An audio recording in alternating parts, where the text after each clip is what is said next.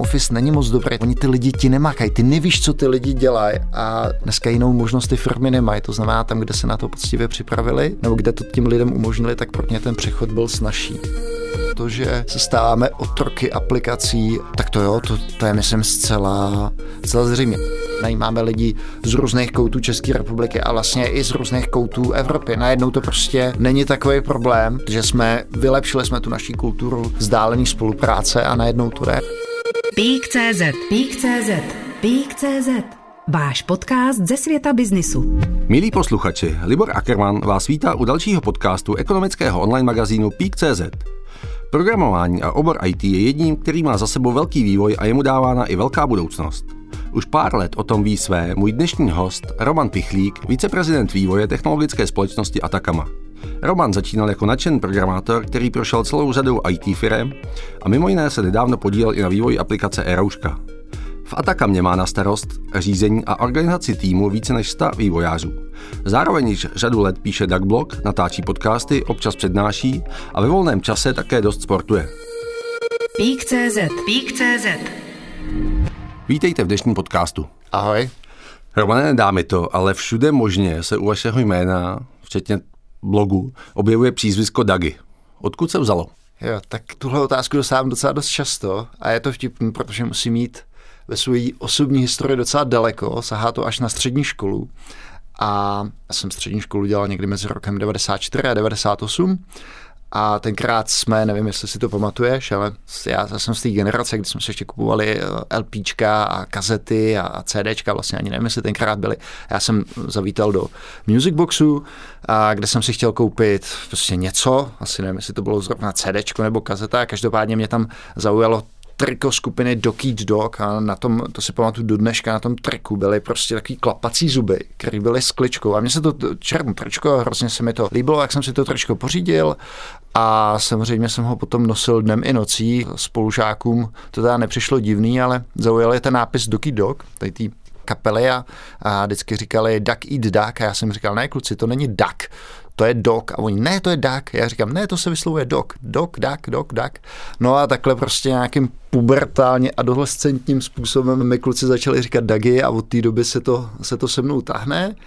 A vlastně, a já když jsem někdy v roce 2001, 2002 přemýšlel o tom, že založím blog, tak jsem si říkal, no, jak ho pojmenuju a díky tomu, že se mi říkalo Dagi v té době, tak jsem si říkal, tak to bude Dagiho blog, takže vlastně Dag blog. Jasně, jenom na reakci na tvoje vzpomínky vlastně týkající se kazet a tak dále, tak já pamatuju ještě i magnetofonové pásky, které se tenkrát přetáčely, takže jako ještě o pár let dál, ale to je jedno. Zároveň ještě mě zajímá, jakoby vlastně ty se v tom světě IT v zásadě pohybuješ od těch dřevních dob, de facto, jak vlastně lidi vnímají vás, ITáky, nechci, aby to znělo nějak pejorativně, ale jak vás vlastně vnímají? Furt je to IT Crowd, Big Bang Theory a podobný jiný seriály? Já si myslím, že do jistý míry, jo, že, že část lidí pořád ajťáky vnímá jako ty zrostlý prostě nerdy, který sedí někde v bunkru bez světla a tam 15 hodin denně koukají do počítače, akorát něco, něco buší, ale díky tomu, jak vlastně digitální technologie a telekomunikační prostředky, že samozřejmě s nástupem internetu obrovsky akcelerovaly a ta masa lidí, která se tomu věnuje, je dneska, je dneska obří, tak se to strašně mění, takže dneska vlastně už neplatí takový to, že ajťák musí být zarostlej, mít brýle z dioptrií, s, já nevím, s pěti dioptrema nebo něco takového, to už, to už se hrozně změnilo. A myslím, že krabici od pizza. Pře- přesně, přesně, to už dávno tady ten stereotyp eh, neplatí. Samozřejmě ho tam najdeš, ne, pořád takový lidi, lidi najdeš, ale rozhodně to není ta, ta většina. Jak už jsem vlastně říkal, ty jsi prošel od v zásadě samostatného vývojáře, který vlastně vytvářel nějaký software, nějaké věci přes pár zajímavých týmů, mimo jiný Good Data, od Romana Staňka, v Zonky. Nyní vlastně šéfuješ vývoji relativně velký softwarové firmě. Jak se to vlastně stane, že je to postupný vývoj?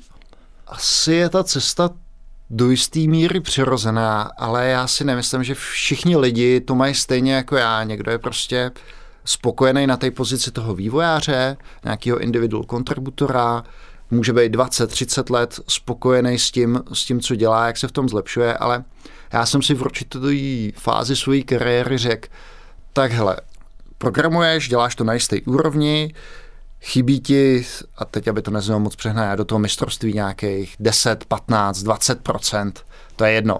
Ale tím strávíš zbytek té kariéry vlastně pilováním toho mistrovství. No a zároveň vedle toho jsem si jako říkal, já jsem v těch organizacích viděl to, že často ty jako ten jeden vývojář ve firmě, která je větší, už nemá šanci moc ovlivnit, kam ta firma bude směřovat, kam se to celý posune.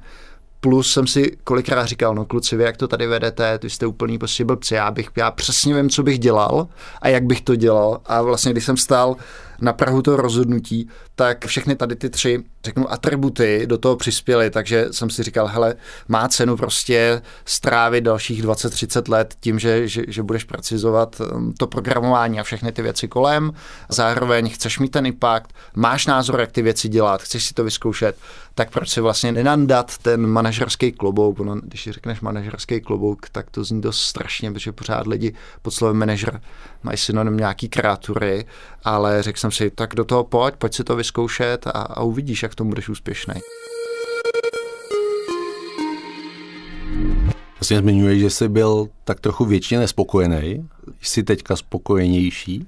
Nechci říct spokojený, protože v momentě, kdy člověk dosáhne nějaký laťky, tak vlastně nemá se kam zlepšovat a já vždycky říkám, že je dobrý nechat si nějaký prostor pro zlepšení. Já jsem nebyl úplně nespokojený v tom, co jsem dělal, ale chtěl jsem mít větší dopad na to, vlastně na fungování té organizace. A teďka rozhodně nejsem spokojený, nebo pořád vidíš ty problémy a víš, že věci, které si nějak rozhodnul, nebo rozhodci se udělat, které jsme se rozhodli třeba změnit, takže to není úplně ideální. Jo, to znamená, to není o tom, jestli jsi spokojený. Moje taková, taký životní moto je, a vlastně chtěl bych vždycky jsem se to snažil do těch engineeringů, který jsem vedl, vetknout, tak je to vlastně přístup, aby jsme se z těch chyb učili, že vlastně my nemůžeme tu organizaci mít nastavenou tak, že děláme všechno pro to, aby jsme předcházeli chybám, protože to úplně zabiješ jakoukoliv inovaci, ty lidi to nebude bavit, prostě úplně tím potlačíš toho kreativního ducha, takže vlastně jsou tam dva takový jsou dva základní, a dva základní atributy, které já v tom engineeringu vždycky akcentuju. A ten první je, aby vlastně, když dojde k nějaké chybě, aby jsme se s ní poučili, to znamená, chyba zůstane chybou jenom ve chvíli, kdy, kdy se z ní nepoučíš.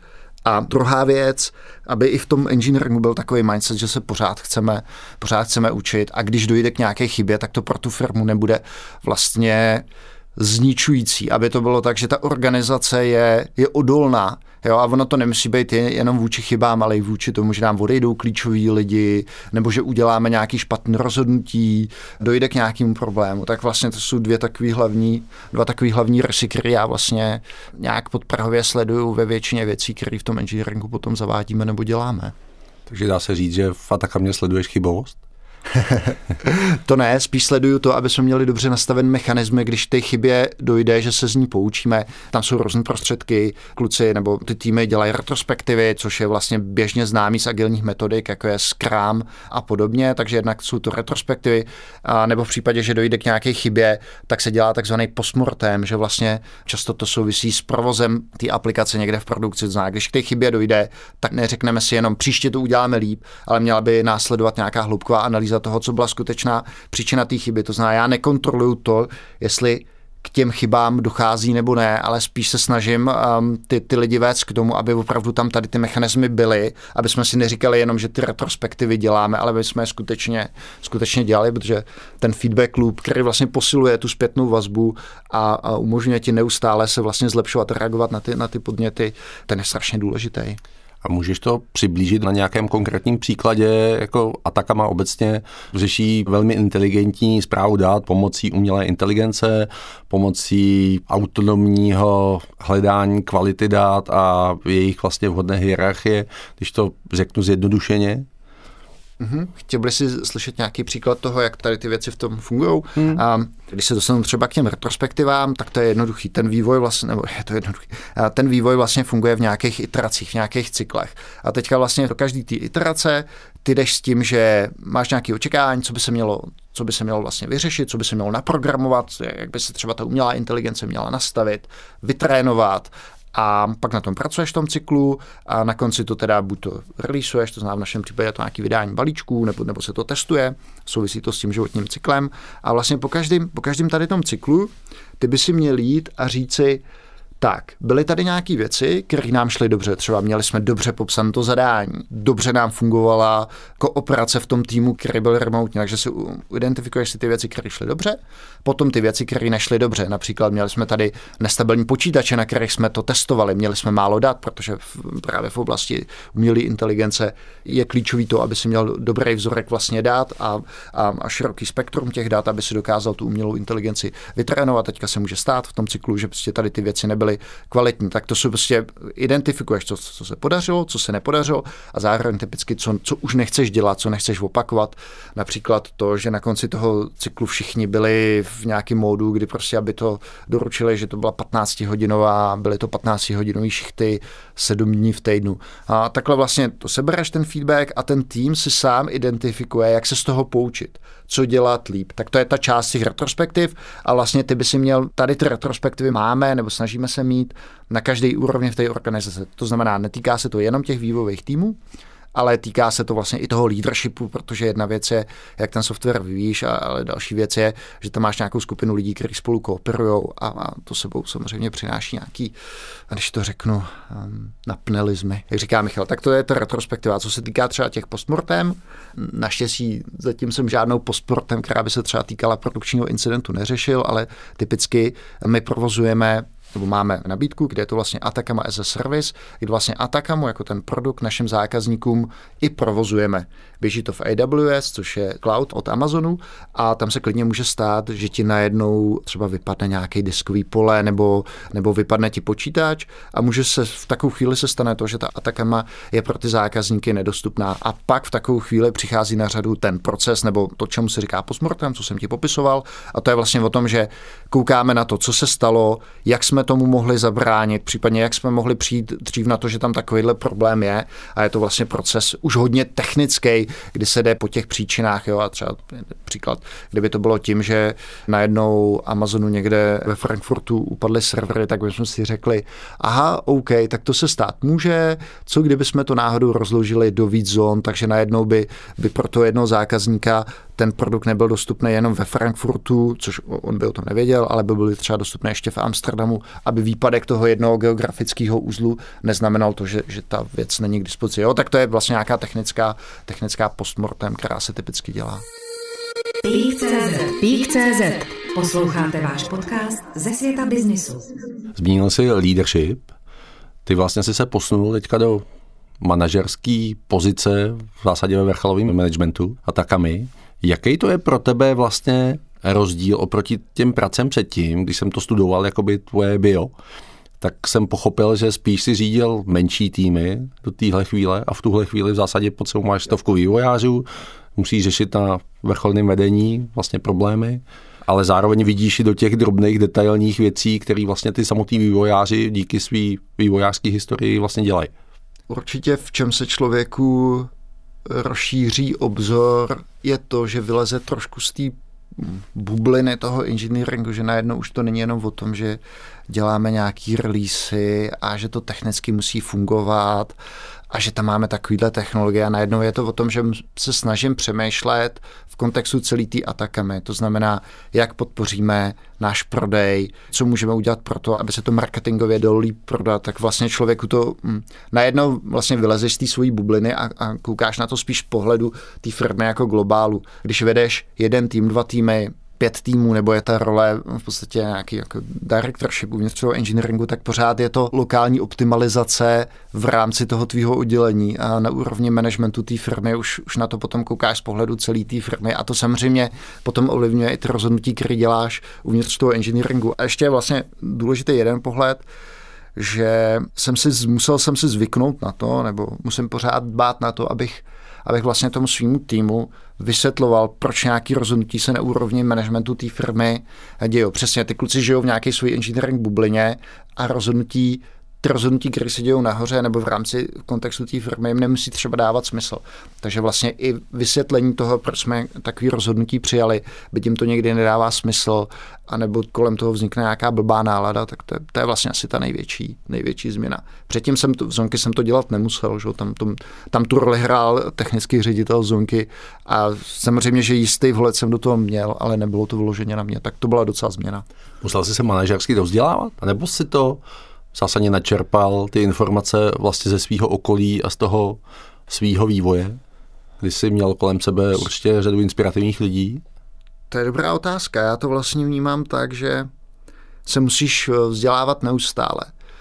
To znamená, že na mě měly vliv určitě v obě dvě ty věci. Že? To znamená spolupráce uvnitř managementu té firmy, kdy tě nějak formují ty lidi, jak o tom přemýšlejí, formuje tě to ta vlastně, že Michal eh, CEO, Michal Klaus, že CEO Atakami, který tomu dává tu vizi a vlastně snaží se nám ty věci osvětlovat nebo dávat do širšího kontextu, tak vlastně z toho se člověk učí a potom sám, no, to znamená, že třeba já mám eh, díky tomu, že, eh, jak se zmiňoval, píšu blog, nahrávám podcasty, tak mám docela dost lidí, s kterými vlastně já si dělám takový backchecky ve smyslu, stojím tady před takovýmhle problémem, nebo tohle to jsem chtěl vyřešit, použil jsem tuhle tu metodu a pak se vlastně o tom s nima bavím, jak by to dělali oni, jak to případně, často ty vzory toho se opakujou, a tak vlastně to, to s nima probírám, takže takže to je jedna úroveň určitě toho vzdělání a potom knížky, podcasty, prostě asi to patří k té práci, že dneska nemůžeš vycházet z toho, jak se věci dělaly před 20 lety, před 10 nebo před 5, protože celý to industry jde vlastně dopředu.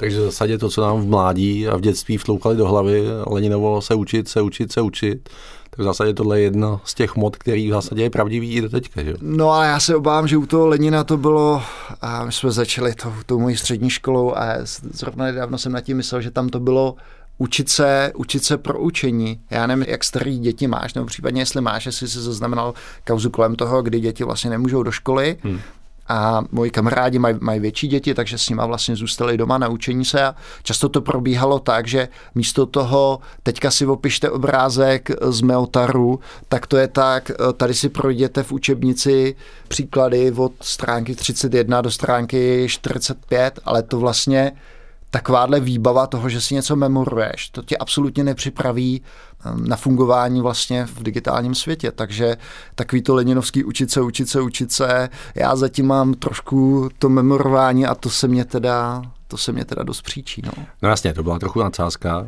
A tvůj reakce, ano, já to zásadě, když netočím podcasty, tak řeším školu dětí doma dnes a denně, protože, protože mám čtyři děti takže o to to je jako zajímavější, ale na druhou stranu jako musím říct, že je to velký pokrok pro ty děti, že vlastně se učí tomu digitálnímu učení a spoustu věcí musí dělat samostatně, což vlastně na těch svých čtyřech potomkách jednoznačně vidím, jak to kdo zvládá. A teď přišlo vysvědčení a to bylo taky úplně jako, než jsme měli trochu představu se ženou, ale to je jedno. Jak vlastně, když už jsme u té pandemické doby, tak jak probíhá i ten vývoj? Přesunuli jste se taky do home officeu, prakticky ze dne na den. To bylo tak, že jsme si udělali v Karlině nový krásný kanceláře, jsme to bombasticky otevřeli, udělali jsme kolem toho vel, velkou party že? a v březnu nebo kdy to, kdy to přišlo, tak se ty kanceláře prakticky zavřely a dneska tam až na výjimky skoro nikdo nechodí a ta firma se ze dne na den přepnula do, do remote setupu. A vlastně to se nestalo jenom Atakemě, to se stalo plno, plno firmám a vlastně je na tom pěkně vidět, jak slyšíš nebo často ta práce z domova byla v softwarovém vývoji de facto standard. Já si pamatuju někdy od roku 2006, kdy já jsem začínal v Systinetu, což byla po NetBeans, to byl vlastně druhý startup Romana Staňka, tak tam byla práce z domova něco, něco běžného v kontextu té doby, to znamená, že si prostě, když si potřeboval práci z domova, tak si ji mohl mít. A vlastně vůbec mě jako nenapadlo to potom dál v kariéře řešit, prostě bral jsem práci z domova jako standard, ale narazil jsem na smýšlení některých lidí. Ono to vlastně, ten home office není moc dobrý, ta práce z domova. Oni ty lidi ti nemakají, ty nevíš, co ty, co ty lidi dělají. A vlastně bylo vtipný, že dneska jinou možnost ty firmy nemají. To znamená, tam, kde se na to poctivě připravili, nebo kde, kde to tím lidem umožnili, tak pro ně ten přechod byl snažší. Jo, ale myslím, že tohle byl velký posun ve vnímání některých lidí, co si předtím nedokázali představit. Tak najednou je to pro ně nový normál, nový standard, že se pracuje z domova. Pík.cz Pík.cz Tím, že vlastně Atakama teďka prochází nějakou expanzí, vlastně nabírá lidi, tak řešíte i vy vlastně to rekrutování nových lidí, ať už do vývoje nebo i do prodejů, v zásadě taky na dálku. Vlastně eh, tam jsou vždycky dva klíčové kroky, když přivádíš toho člověka do organizace. První je, je takzvaný hiring proces nebo interview proces, kde vlastně toho kandidáta pohovoruješ. Tam si myslím, že ta covidová situace to nijak zvlášť si myslím neohrozila ve smyslu, ve smyslu tak si ten pohovor uděláš um, přes Zoom nebo přes Skype nebo hmm. přes jakýkoliv jiný nástroj. Taky to, že si lidi předtím že chtěli se kouknout do ofisu, chtěli navnímat tu atmosféru. Tak to ono, trošku...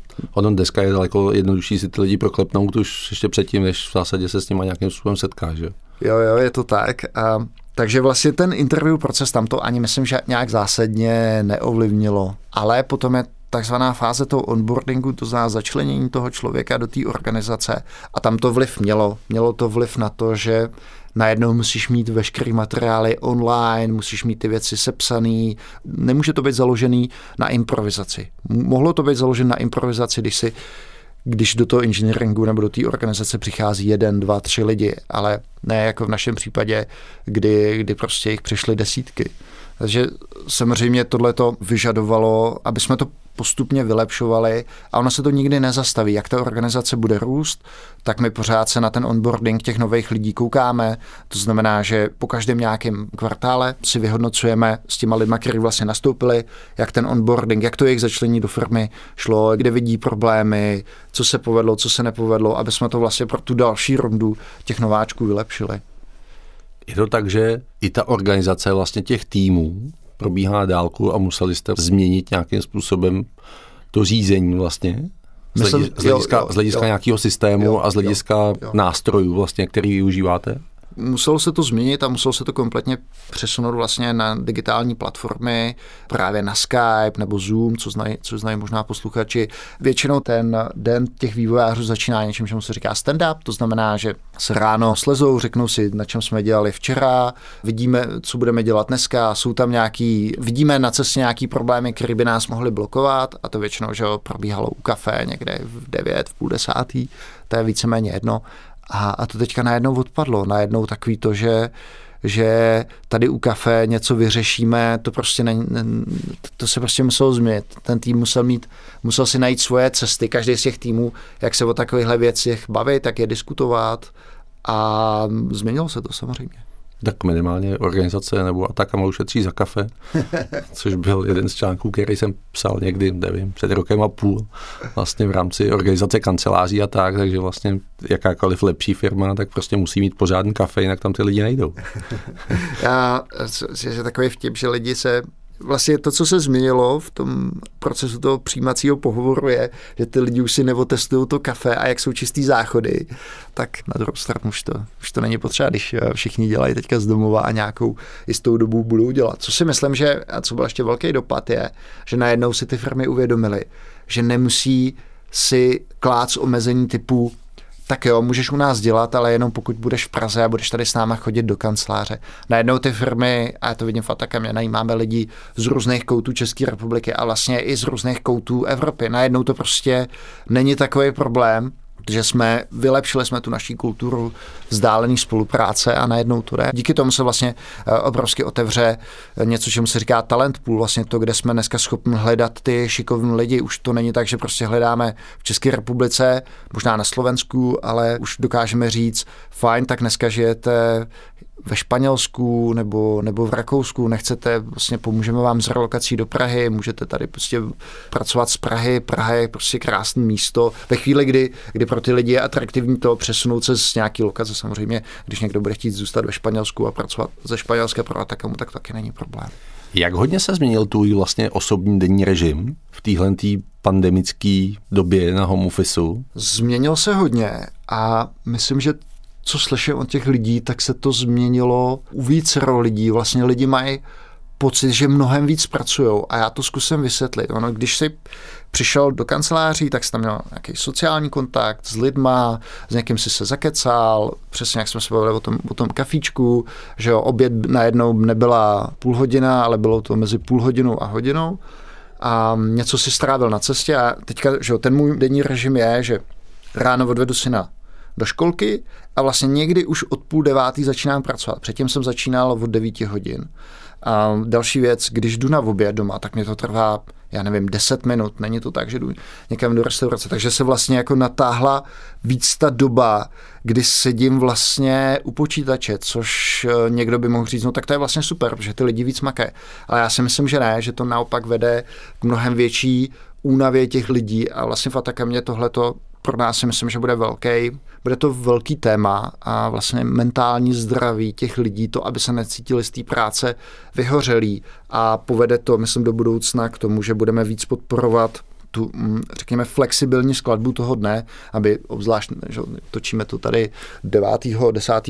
února, kdy máš venku pořád relativně brzo tmu a ty lidi by prakticky tady v tom ročním období se nedostali ani na denní světlo. To znamená, že si myslím, že se i ten i ta skladba toho dne se vlastně přesune z toho, kdy lidi dělají dopoledne, potom si přes oběd berou třeba nějakou dvouhodinovou pauzu, aby mohli si dojít na procházku, najedli se, vlastně drobec toho stereotypu vypadli, potom pracovali odpoledne a případně si nějakou administrativu nechali na večer, prostě aby každý si mohl ten den nafázovat tak, aby neměl jenom, jenom pocit, že sedí vlastně u počítače, pak ho zavře a musí zůstat doma, protože v covidu jsou veškeré nějaké sociální interakce minimalizované tím, že ty vlastně i hodně sportuješ a sportoval si vždycky, je to v zásadě nedílná část tvýho života, si myslím, nebo co jsem si načetl, v úzovkách nutíte lidi, aby se nějakým způsobem hejbali nebo minimálně vypadli od toho počítače a měli nějakou fyzickou aktivitu?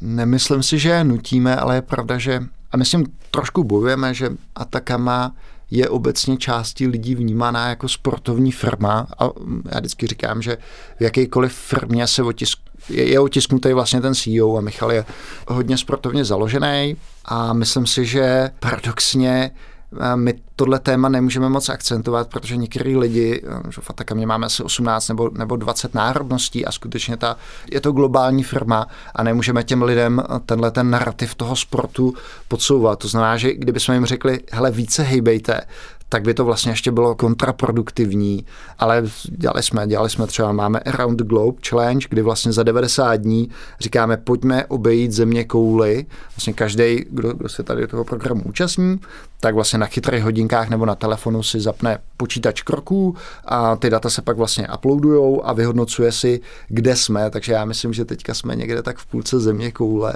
Ale z toho, jak vidím, jak ty lidi ten program vnímají, tak z toho cítím právě trošku takovou jako, jako skepsi kolem toho, že, že ten pohyb byl, je, je trošku jako nařízený a musíme vymyslet lepší způsob, jak, jak, jak tomu ty lidi motivovat. A on to, on to nemusí to být vůbec takovýhle challenge, opravdu já si myslím, že když dokážeme umožnit těm lidem, aby ten jejich denní rozvrh mohl být víc flexibilní, tak do toho ten, no to nemusí být sport, to jsou procházky, to je opravdu, že člověk padne na čerstvý vzduch, tak to těm lidem hodně pomůže a nebude se to muset řídit. Tak ono to není vlastně jakoby jenom otázka pro vaši firmu. Já si myslím, že tohle to je docela jako celospolečenský jev, který v zásadě začíná i u dětí a v, zásadě v současné době, kdy je ta pandemická situace, děti jsou doma na onlineu, tak de facto veškerý tělocviky jim v uvozovkách vypadly. Oni dostávají nějaký úkoly, aby se šli protáhnout, ale v zásadě je to jenom na nich, případně jejich rodičích, jestli je ošklivě řečeno vykopou ven. Jak jsem, eh, jak jsem vlastně mluvil o tom, že to mentální zdraví těch lidí, aby se cítili vlastně fit, tak um, já si myslím, že to bude obrovský téma pro celou společnost. A mám často nebo jak, jak jsem mluvil o tom, že pro některé lidi bylo těžko představitelný to, že se ta firma přepne do, nemyslím teda v případě Atakamy, ale obecně do nějakého remotního fungování, do vzdáleného fungování, tak vlastně pokud na to budeme pořád koukat tím prismatem, že těm lidem nebudeme věřit, že tu práci udělají, tak potom jako budeme tu energii pálit jenom na to, aby jsme je kontrolovali, ale už neuvidíme to, že ty lidi vlastně budou někde na pokraji prostě vyhoření, ta práce je bavit nebude. A podle mě se tahle konkrétní oblast, to znamená nějakého mentálního zdraví a, a prevence vyhoření nabide prostě důležitosti. A je řešení, aby vlastně to mentální vzdělávání, aby přicházelo celospolečensky, anebo je to v zásadě, by to mělo být vlastně cílem každé firmy? Myslím, že obojí. Myslím si, že samozřejmě jistý pnutí v té společnosti to vyvolá a, a začne se o tom diskutovat podobně. Já nevím, jestli si zaznamenal takovou tu vlnu renesance českého gastronomického průmyslu, tak já očekávám, že, že něco podobného za chvilku uvidíme v mass médiích a bude se to právě týkat mentálního vlastně zdraví a nějakého coachingu, patterns a dalších věcí. Takže si myslím, že to bude že to určitě půjde s mass médií, ale firmy, které vlastně považují svoje lidi za to nejcennější, co tam je, tak by tady na to neměli čekat a měli by tomu jít naproti a myslím, že se o to fakt mě dost snažíme. Pík.cz Posloucháte váš podcast ze světa biznisu. A když byste měl svým osobním příkladem jít těm ostatním, tak tvoje udržování mentálního zdraví probíhá jak? To je dobrá otázka. Já se jsi zmiňoval, já hodně sportuju, takže já se snažím si ten den prokládat sportem, a, ale teda ještě dělám jednu důležitou věc, poměrně dost sleduju různý data vlastně jako i data o své fitness aktivitě. Já jsem s Ruzou zjistil, o kolik míň vlastně kroků dělám, když porovnám roky 2018, 2019, 2020 a zjistil jsem, kolik jsem toho vlastně nachodil, aniž bych o tom věděl. Takže vlastně namísto toho, abych si na vozil do školky autem, tak prostě jdeme pěšky, abych nějakou takovouhle aktivitu vyvinul. Takže za mě je to hodně o tom, že si člověk musí na sebe být takový striktní a musí se snažit vystoupit z komfortní zóny. Nesmí se snažit udržovat to pohodlí, jo? že jo, dneska ty lidi, nebo všichni sedíme, že jo, 8, 9, 10 hodin u toho počítače a pomalu už začínáme ztrácet takový ty instinkty, ono občas je to pohodlný, že jo? tak si objednáš jídlo, zdáme jídla nebo z Voltu, najednou prostě už ti ty věci přestanou ti chybět, jo? přestane ti chybět zdravý pohyb, přestane ti chybět to, že se stýkáš s lidma a to je podle mě takový červený maják, který by ti vždycky měl zaznít v hlavě a říct si, s tím bych měl něco dělat. No a pak, jak jsem říkal, prostě procházky, vlastně udělat si ten čas na tu rodinu, mít to mít třeba v tom kalendáři okno přes ten oběd, kdy si řeknu, hele, tak teďka skutečně jsem prostě offline, protože tady s rodinou si dáme třeba oběd, nebo, nebo já nevím, se učíme, nebo ně, něco takového. No, to učení asi není úplně dobrý příklad, aby, aby jsme tam nepodporovali to sezení, ale, ale snažit se prostě rozbít ty stereotypy. Je to o tom, že já se snažím určitě, a dělám, co dělám, tak se vždycky snažím rozbít stereotypy, které v tom životě mám. No. A když teda rozbíš stereotypy, pracuješ, tak ty další aktivity, které máš, typu podcast a blog, tak to píšeš po večerech? ten podcast vlastně z toho je úplně nejjednodušší, protože tam sedím v tvém křesle, takže dávám otázky a tak samozřejmě člověk se na to musí trošku připravit. A jsme, tam, jsme na to dva s Filemonem, takže tam to nějak jde. Psaní je můj velký koníček a zároveň cítím, že bych se k tomu chtěl vrátit, protože já si psaním třídím myšlenky. Já nevím, jak to máš ty, a já si tím psaním strašně moc třídím, třídím neurovnaný myšlenky a jsem je schopný potom i líp komunikovat. To mi dost chybí. A jinak, kde na to beru ten čas, je, je to prostě tak, že ještě abych ti to jako vysvětlil, jestli začal o tom sportu a to, co já dělám, je, je vytrvalostní sport. Já dělám vlastně triatlon a tam ten trénink je dlouhý a monotónní a ty, aby si to do toho dne vtěsnal, tak často buď to trénuješ brzo ráno, anebo já teda v mém případě pozdě večer a že potom tréninku nebo pozdě večer, to je třeba 20-30 a tak když jdeš na hodinku, hodinku a půl na kolo, na trenažer nebo si jdeš proběhnout, tak to potom nemůžeš hned usnout, takže takže třeba já používám takovou fintu, že když mám v práci nějaký úkoly, které jsou typu operativa toho, že potřebuji vyřídit nějaký e-maily nebo vyřídit komunikaci, tak si to přesně nechám na tady ten čas, kdy mě ten trénink nabudí a já vlastně takovouhle nějakou lehkou operativu zvládnu. Takže prostě ten, není to tak, že bych se že bych potom koukal na Netflix nebo, nebo koukal na televizi a opravdu buď toto proložím sportem, nebo, nebo, mám, nebo si čtu, mám, mám jako jiný aktivity. No. A tím, jak jsi říkal, že vlastně si psaním třídíš myšlenky a zároveň vím, že jako spoustu inspirací a znalostí čerpáš vlastně i tím čtením, což teďka zmiňuješ, tak neplánuješ něco napsat, aby si inspiroval i další lidi? Krátká odpověď by byla ne, ne neplánuju. Ne, neplánuju. Já si myslím, že eh, to by byla asi složitější odpověď, ale že... Asi, že asi plánovací typ? Jsem typ, který si před sebe staví challenge, ale nejsem plánovací typ, aby to bylo jako... Termínově. Aby to bylo tak, e, e, jak se jmenoval ten film, jak, jak říkal, tak eh, první dovolená v Jugoslávii, auto, první dítě, druhý dítě, druhá... Básníci. No, v básníkách, tak takový rozhodně nejsem. Já si před sebe postavím nějakou challenge a, a k ní to potom směřuju, ale, ale neplánuju si to. Na, napsat myšlenky není challenge. Ne, to ne, Zatím. to ne, to ne. Ale um, jako musím říct, že ono ty, ty challenge, to, je, je to dvousečné. Já jsem třeba, když jsme se bavili o čtení, tak já používám server Goodreads, kde si můžeš vlastně monitorovat knížky, které čteš, vidíš, co čte nějaký tvůj okruh přátel a můžeš se tam inspirovat. A oni každý rok vypisují takzvanou Reading Challenge. A já jsem si tam prostě za loňský rok jsem si nastavil, že přečtu asi 30 knížek. A splnil jsem to, ale teda musím říct, že jsem z toho neměl vůbec vůbec dobrý pocit, že, že jsem se cítil trošku otrokem té challenge, tak, tak tady s tím hodně opatrně. To je možná stejně jako s hubnutím a s dalšíma věcmi, kdy, kdy člověk jenom sleduje to číslo, ale vlastně už nevnímá ten, ten duch té challenge. Hele, a když teda jako to vnímám tak, že jako sleduješ, kolik toho nachodíš, sleduješ to jakoby dlouhodobě jako časovou řadu, sleduješ vlastně kolik z toho přečet a tak dále, tak když to ze všeobecním trochu, nestáváme se jako lidi, trochu zajatci tělen těch různých aplikací a tak dále, že vlastně furt se sledujeme, Hmm. Zatímco dřív to bylo takový jako dobře, tak jsme to dělali, bylo to takový volnější a nic nás v úvozovkách nehlídalo. Hmm, no, to, že se stáváme otroky aplikací a tak to jo, to, to je myslím zcela, zcela zřejmě. A přesně o to, na to jsem chtěl poukázat tím, že je dobrý občas se odprostit od té litery, což, což je možná to číslo někde na pozadí, ale sledovat spíš ten duch, aby člověk bral třeba to čtení jako příležitost k učení. Říká náš dnešní host Roman Dagi Pichlík, viceprezident vývoje technologické společnosti Atakama. Já děkuji za tvůj čas, bylo to zajímavý povídání. Díky moc, uh, mějte se fajn, naschle. Pík.cz Pík.cz Poslouchali jste váš podcast ze světa biznisu.